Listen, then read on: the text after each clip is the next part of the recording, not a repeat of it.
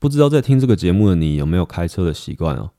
你曾经有过开车的时候没有看到路标，于是错过了交流道，没办法上高速公路的经验吗？那种感觉不太好，特别是塞车的时候，你一不小心错过了，你就接着要必须卡在车阵里面慢速前进，一直等到下一个交流道为止。今天介绍这本书，告诉我在累积人生财富的路上，其实也是类似的概念哦。回想二零一八年我还在读书的时候，如果我有多花一个小时和我的韩国同学聊聊什么是比特币的话，也许我就不会错过那一条上高速公路的入口了。最近恰逢学测的季节，如果你还是一个学生，今天介绍这本书说不定会改变你接下来即将进行的科系和职业选择。而或者是你的家里有高中、大学年纪的孩子，也很欢迎你把今天这集节目分享给他。当然，即便你已经脱离了学生的身份，开始了你的职涯。我相信你还是能够受用于作者的高杠杆事业思维，周转你的职涯，并创造真正的财富。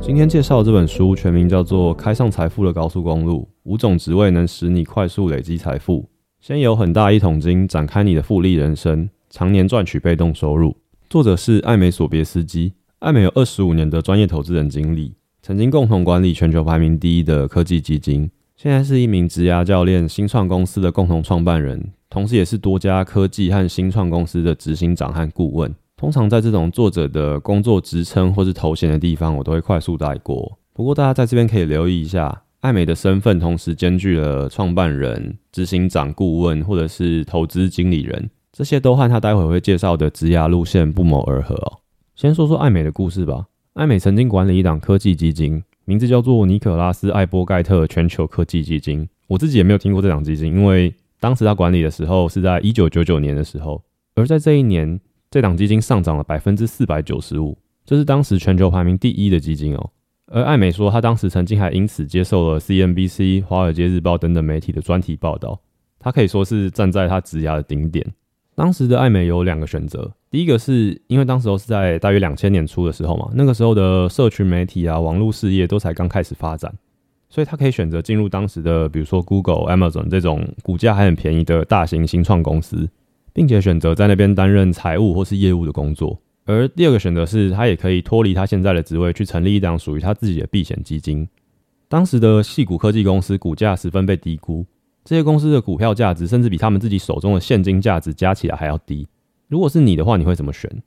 艾美的选择居然是继续担任分析师。没错，他继续待在原本的职位、原本的公司。这是他做的第一个错误的决定哦，也是他第一次错过了开上财富高速公路的机会。根据艾美的说法，他当年的表现为公司赚进了两千四百万美元的收入，但他却选择留在原本的职位，并且跟他的老板要求一个公平的加薪。所谓的公平是指他跟他老板要求了一万五千美元的加薪，这连他为公司带来收入的百分之零点一都不到。但你猜后来怎么了？他的老板拒绝了，而且他老板认为他只值得一万美元的加薪。当然，后来艾美选择离开这份工作，然而他却只是选择到了另外一间避险基金。虽然这份新的工作让他的收入大幅增加，大概是他前一年的二十倍左右吧，已经很多了，对吧？但是他仍然是在处于一个用时间换取金钱的陷阱里面。尽管他的薪水大幅增加了，但他却发现他身边的朋友，有些人做了他没有做的选择。这些人有些可能是选择加入了这些当时正要开始飞速成长的细谷科技新创，或者有些人是选择成立了自己的避险基金，透过投资这些股价飞涨的公司，为自己带来了比艾美多出十倍、百倍的报酬。这个就是作者自己本身错失了财富的高速公路入口的惨痛经验。我很认同作者在书里面的一个想法。他说：“如果你在二十多岁到三十多岁做的事情只是赚更多钱，然后花更多钱的话，那你只是在原地踏步而已。你必须待在对的地方，你才能够获得爆炸性的成长。你必须做对的工作，你才能够获得不同层级的财富。虽然前面走了一些冤枉路，但现在的艾美同时是个天使投资人，也是一间新创公司的营运长。他每天除了热爱自己的工作，并且感到满满的成就感以外，也已经做好了让财富指数成长的准备了。而待会即将分享的五种职业路线。”就是艾美根据自身经验总结，可以帮助我们停止原地踏步，并开始快速前进的秘诀。为什么今天会想要说这本书呢？在这边，我想要先 shout out 我长期追踪的 IG 账号文谦的阅读精要，我会把他的资讯放在资讯栏里面。如果不是文谦举办的证书活动，我也不会有幸能够遇见这本书，换个角度重新思考我的职涯规划。文谦是一个对冲基金的经理人。最开始的时候，在他还没有成立自己的基金之前，他就已经在持续分享自己从事证券研究的心得，还有在美国金融业职涯的所见所闻。而除此之外，在 IG 上，他也总是会分享他读书的一些笔记摘要。他读的书的种类真的很多元哦。前阵子我印象很深刻，他分享了一本动作巨星李连杰的自传，讲述说李连杰学佛习武的经过。而对于书里面李连杰讲的学佛习武的哲学，文谦居然还可以连接到投资，这个连接让我印象很深刻。我很推荐对于投资理财或是金融业职涯有兴趣的听众可以追踪文谦。如果你觉得每次逛书店总是看到出版社推类似的书的话，文谦的阅读笔记想必可以让你接触到更多不一样的干货书单。接下来回到今天的书本身哦，我觉得这是一本被书名还有封面耽误的职涯秘籍。开上财富的高速公路这个书名，还有它的封面设计，看起来真的跟现在出版圈常见的样貌不太一样。虽然我对于市面上千篇一律的复利啊、什么致富啊、财富什么的这种四字书名有一点审美疲劳，但如果今天没有听过这本书，我只是随性的在书店浏览的话，也许我真的会从书海里面错过这本《开上财富的高速公路》。但千万不要小看这本书哦，它不是要教你找到一般的高薪工作。这本书的英文书名其实叫做《One Hundred Million Dollar Careers》，意思是亿万美元级别的职涯，而且要达成这个目标是有方法的。作者艾美常年在他自己的母校 UCSD 指导年轻的大学生，他利用自己在金融业的经验，训练了无数的学员，使用同样的理论框架去做出最佳的职涯决策。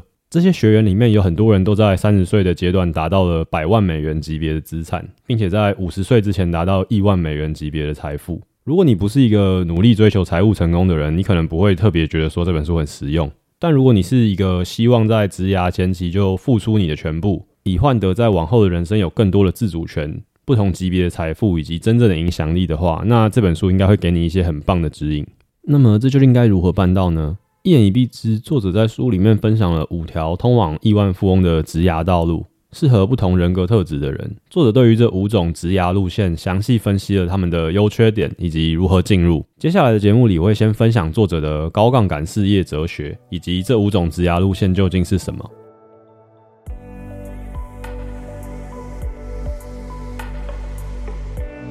所以，建立亿万元财富的重点是什么呢？作者表示，这个重点就是及早开始以及借力使力。什么是借力使力呢？作者举例，像是电视影集的明星，虽然演出的费用很高，但真正为他们带来财富的是在他们演出了几季之后，影集开始走红，他们就可以开始要求影集将自己挂名成执行制作。这么做可以让他们获得影集收入的分润，与片酬相比，这个分润才是他们真正的收入来源。艾美当初在担任全球排名第一的科技基金分析师时，虽然他因为他个人的绝佳绩效获得了几十万美元的薪水与奖金，但他的老板能够赚到的是这个金额的上百倍。我个人对于作者想法的理解就是借力使力，换句话说，就是要投身有杠杆效应的职业，让工作时的一份努力可以有多于一倍，甚至是十倍、百倍的收获。比如说，作者提到了几个可以借力使力的产业。第一个是金融业中的创投、私募股权和避险基金；第二个是科技业中的软体或是平台的创办人或投资人；第三则是娱乐产业，比如说百老汇音乐剧的执行制作，也就是所谓的投资人啦。这些职业除了都有杠杆的性质之外，另外一个共通点在于，他们可以让你置身在一个高获利与高成长的赛道。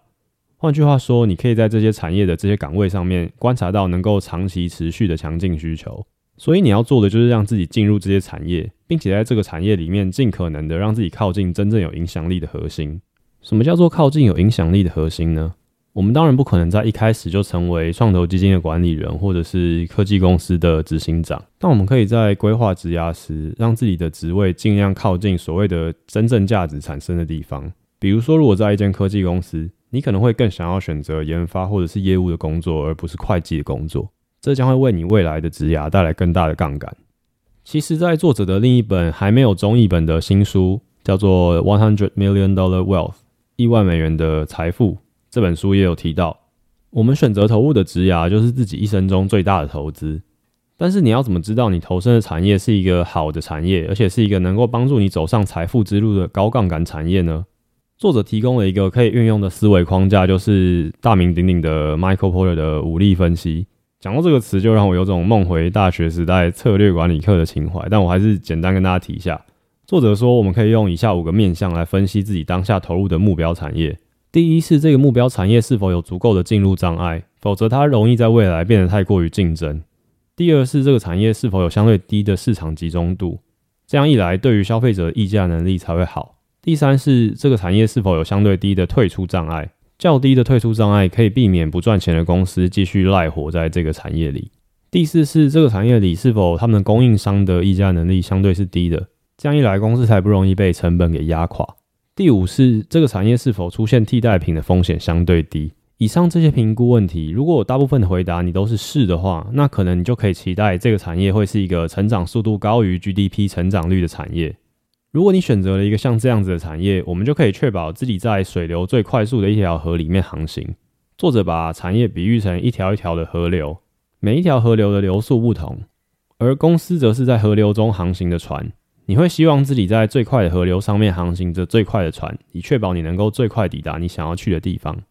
那么到这边说完了借力使力的职涯哲学之后，让我们看看作者为我们指引了哪五条通往亿万富翁的职涯道路。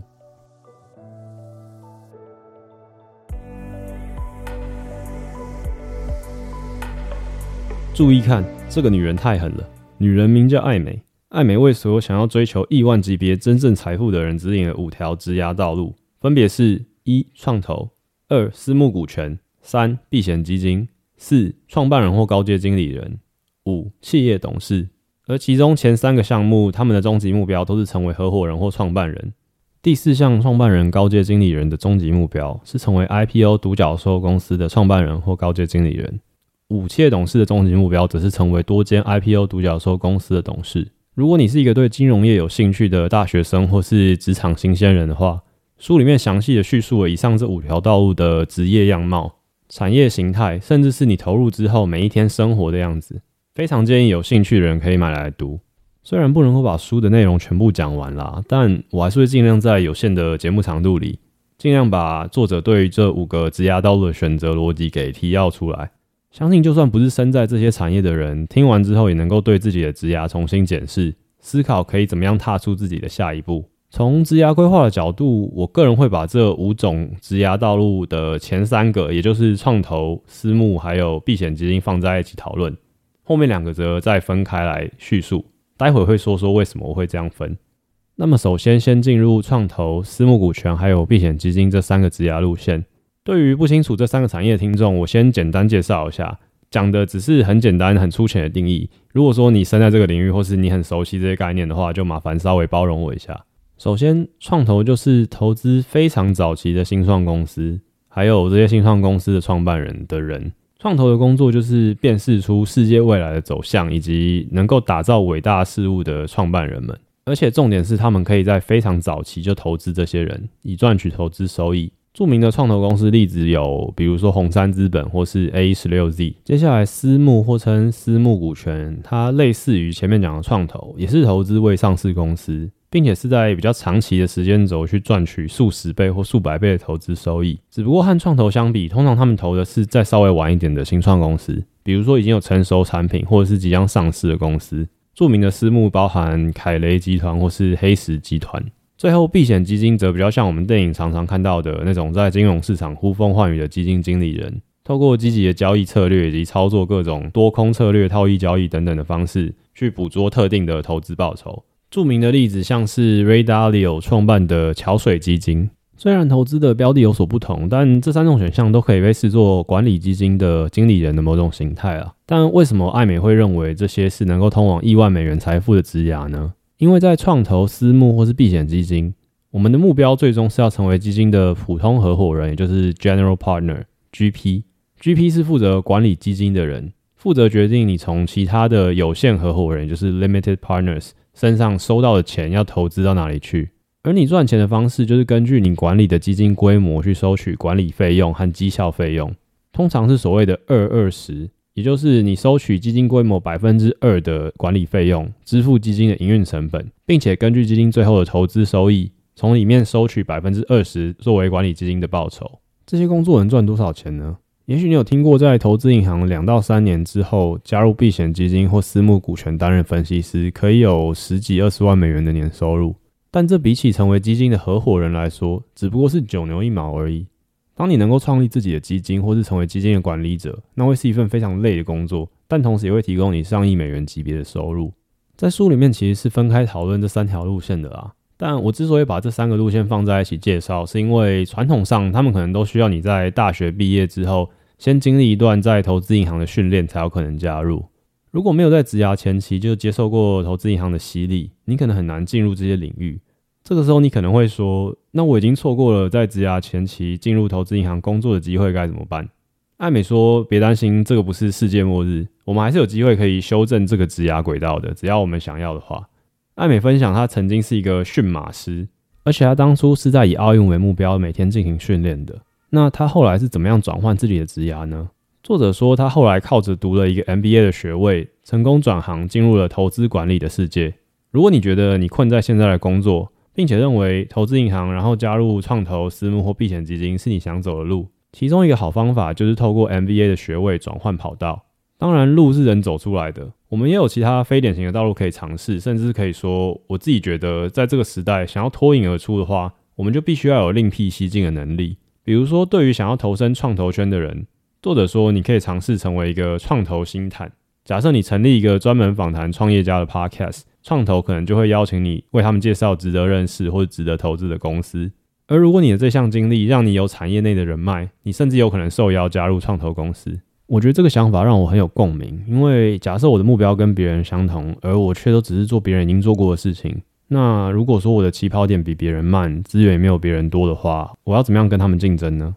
所以当然还是要知道其他人是怎么办到的，只不过不要奢望能够照着别人的做法就得到一样的结果。所以我认为要成功脱颖而出，偶尔还是要踏出那个安全地带，做一些和别人不一样的事情。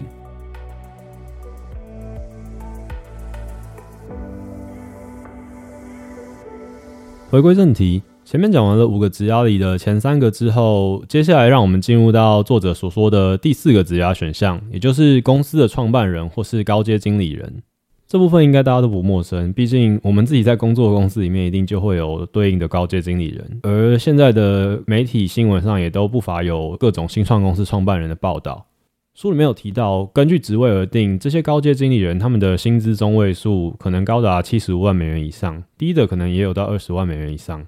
而这条路线的终极目标，就是希望能够成为 IPO，也就是首次公开发行新股的独角兽公司的创办人，或是他的高阶经理人。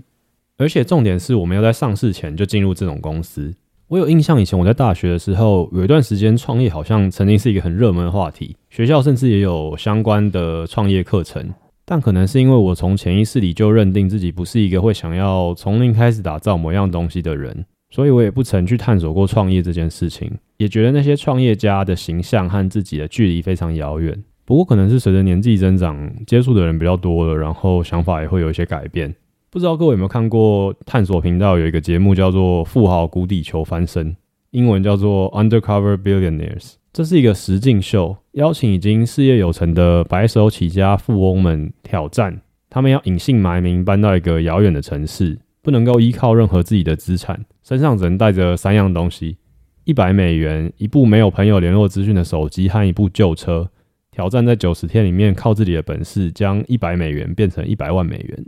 我其实也不算真的有看过这个节目啦，我只是前阵子在看 YouTube 的时候碰巧看到有那种中国口音的小帅解说影片，看到这个频道在介绍说这个实境节目的内容，才知道有这个东西的。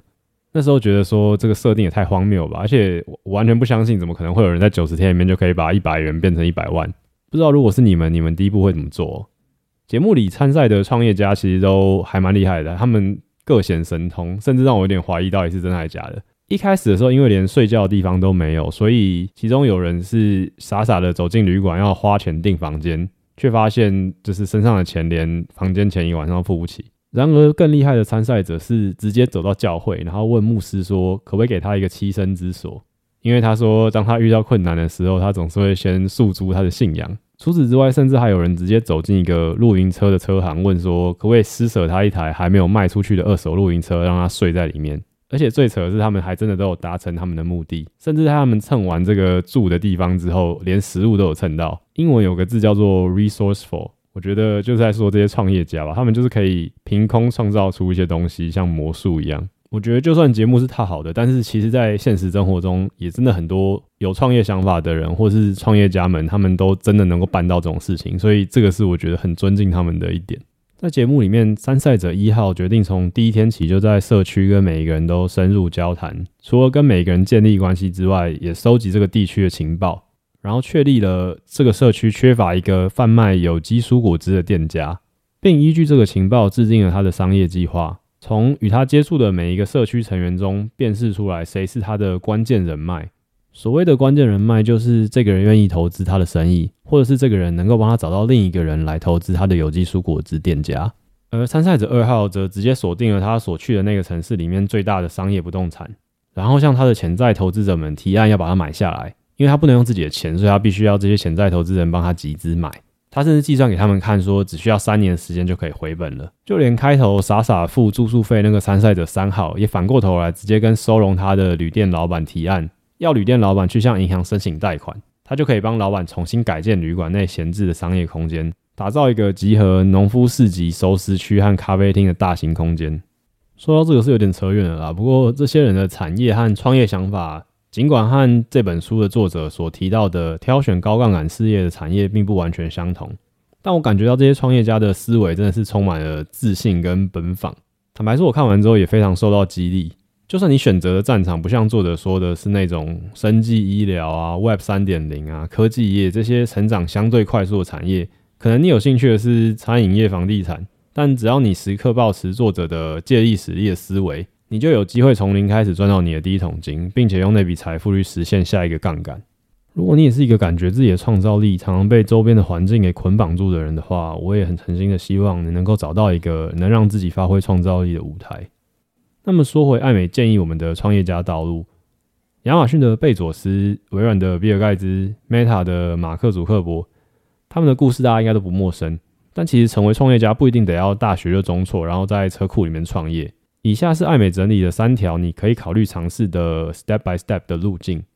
第一个是你可以在大学毕业之后，先进投资银行工作三年，之后一样进入私募或创投。并且目标借助你在并购方面的专长去认识这些独角兽公司，进入他们的视线之后，你就有机会进一步被延揽成为他们的财务长。第二，你也可以考虑从管理顾问开始做起，进入管理顾问公司工作三年后，跳槽到你目标产业的大公司，累积你需要的经验之后，再试着创立属于你自己的公司。第三，当然也未必需要自己创立自己的公司啊。如果你对于在新创独角兽公司担任高阶经理人的路有热忱的话，你也许会希望你自己在职涯的前期有业务方面的经验，累积足够的销售专业，并且目标未来以高阶经理人的身份加入。你的业务能力将会对新创公司来说非常重要。第一，因为你是能够帮他们说服投资人和顾客为公司的愿景买单的人。第二，艾美在他的另一本书，也就是前面提到的《One Hundred Million Dollar Wealth》有提到，影响新创的估值最大的因素之一就是公司的营收。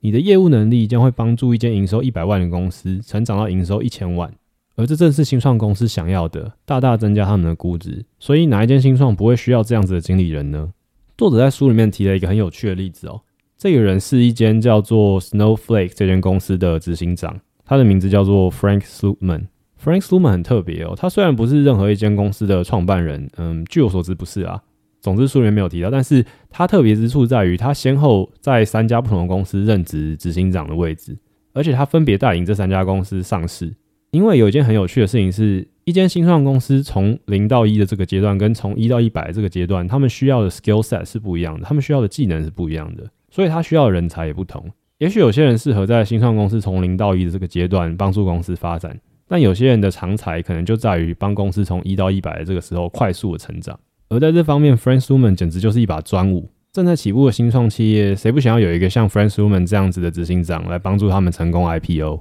我的好朋友之前也有跟我分享过 Frank Suman 的一本书，名字叫做《Amp It Up》。Frank Suman 在书里面分享了他是如何带领公司实现超高速增长 （Hyper Growth） 的秘诀。也许之后有时间看完之后，也可以跟大家分享。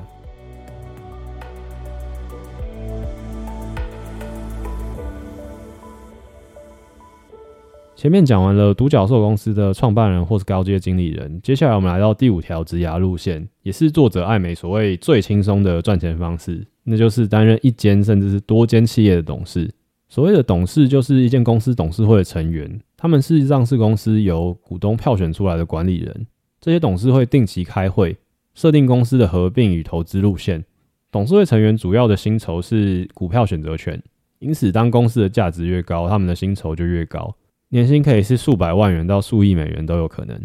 走这条路线的人，你的终极目标就是要成为多间 IPO 的独角兽公司董事。毕竟加入董事会的好处就在于，我们可以同时担任多间公司的董事，这可以提高我们成功的机会。作者在这个章节分享了一个我觉得对于在职涯中后期的读者可能会蛮有启发的故事。他说他有个客户名字叫做 Shelby，这个 Shelby 之前原本是在投资银行担任企业并购的顾问。而多亏他这份工作，所以已经让他赚够一辈子的钱，他已经提早退休了。然而，在他退休之后，他先是完成了他几项愿望清单中的事项，休息了一阵子之后，开始感到无聊。他发现他渴望以前在职场上那种智力上的刺激跟挑战。然而不久后，一件惊喜发生了。他接到了一通电话，是来自于他以前担任过分析师的某间投资银行的执行长。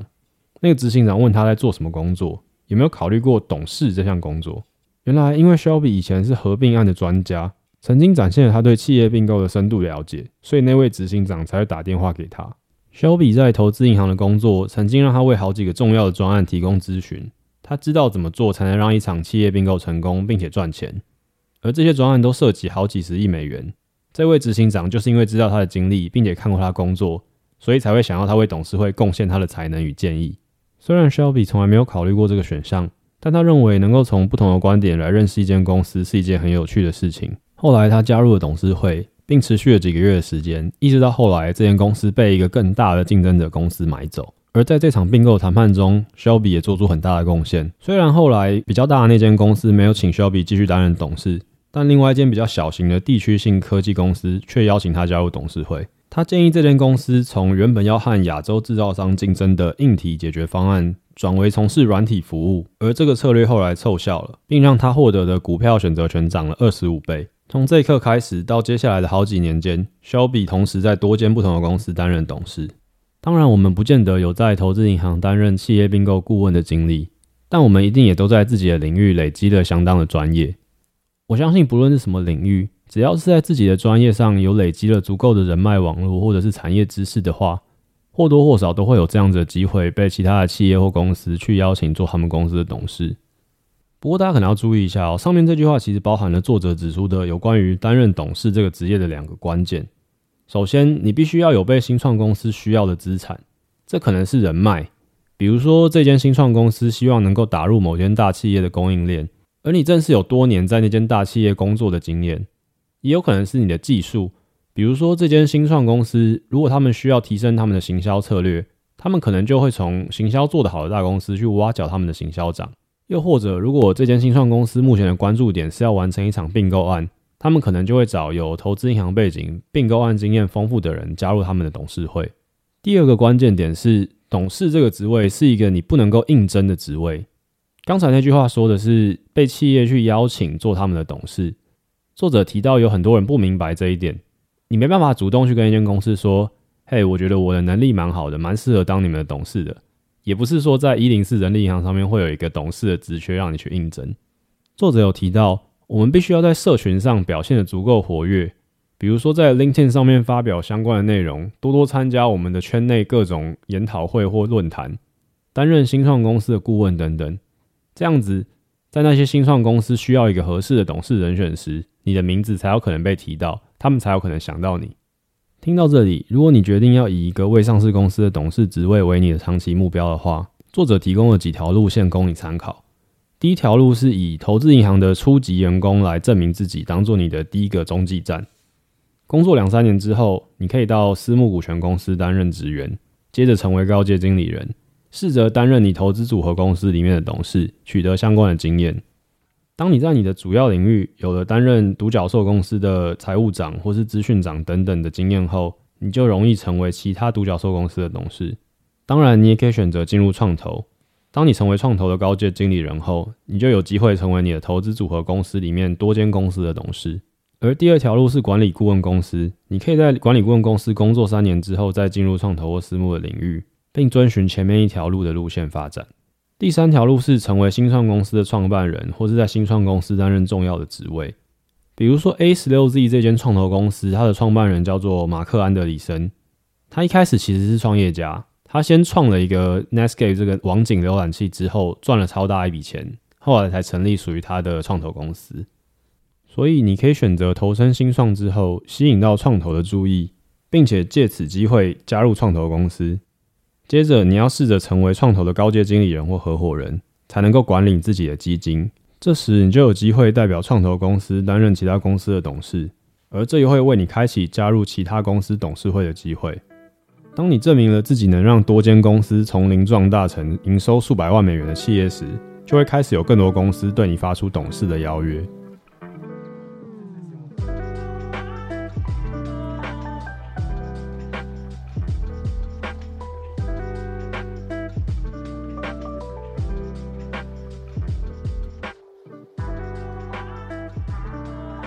好，以上就是今天介绍这本《开上财富的高速公路》。总结一下今天的分享，第一部分我们先重点扫描了作者的职涯选择哲学以及如何建立亿万美元的财富。作者的重点是及早开始并且借力使力，也就是我们今天所说的高杠杆事业思维。当然，一开始我们初出茅庐是没办法创造足够为我们带来巨大财富的杠杆的。所以接下来第二部分介绍了五大职涯路线攻略。包含了创业投资、私募股权、避险基金、新创的创办人或高阶经理人，以及最后是企业的董事。这些职业路线可以作为我们如何白手起家、按部就班、一步一步从毫无背景的普通人进入能够让我们借力使力创造财富的岗位。